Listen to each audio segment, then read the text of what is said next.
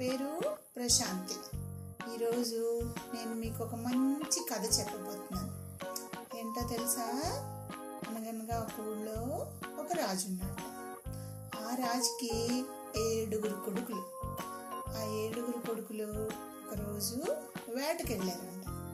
వేటకెళ్ళి ఏడు చేపలు తెచ్చారంట. ఏడు చేపల్ని ఎండబెట్టారు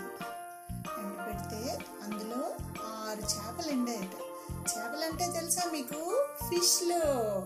ఆ ఏడు చేపల్లో ఒక చేప ఎండలేదట ఎండకపోయేసరికి ఏమే చేప ఎండలేదు అంటే గడ్డి కుప్ప చాటొచ్చింది అని. ఏమే గడ్డి కుప్ప చాటొచ్చేవు అంటే ఆవు తినలేదు అంది ఏమే ఆవు తినలేదు అంటే పనివాడు ఇప్పలేదు అని. ఏమీ పనివాడు ఇప్పలేదు అంటే చంటి పాప ఏడుస్తుంది అన్నాడు ఏమీ చంటి పాప ఏడుస్తున్నావు అంటే చీమ కుట్టింది అందిట. ఏయ్ ఏమే చీమ కుట్టేవు అంటే నా బంగారు పుట్టలో వేలు పెడితే కుట్టనా అందిట. అది కదా బాగుందా? ఓకే మళ్ళీ మనం రేపు ఇంకో కథతో కలుసుకుందాం.